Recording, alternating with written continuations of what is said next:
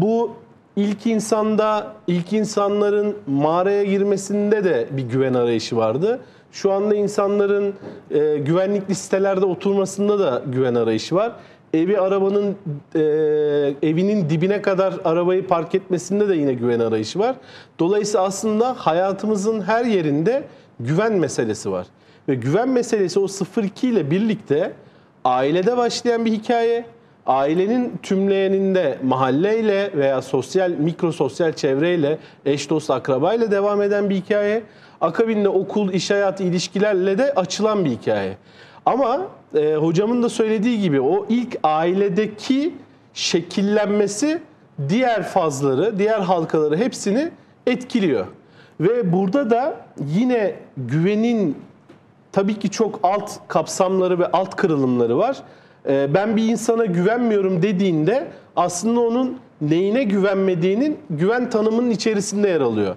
Ne gibi? Aslında güven tanımının içerisinde ilk önce ilişkiye güven var. Yani ben karşımdaki insanın varoluşunu olduğu gibi duygularıyla, düşünceleriyle kabul ediyorum.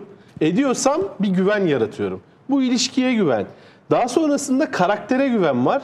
Ben karşımdakini ilişki perspektifinde kabul edebilirim ama bir de onun karakteri nasıl davrandığı, güvenilir bir insan olup olmadığı bunun bir sonraki e, boyutu olarak geliyor. Daha sonrasında da bilgiye güven. Yani evet iyi ilişki kuruyoruz, karakterine de güveniyorum ama bana bir e, hastalığımla alakalı reçete yazamaz çünkü doktor değil. Onun o perspektifte bilgisine güvenmiyorum. Orada da işin içerisine bilgi giriyor.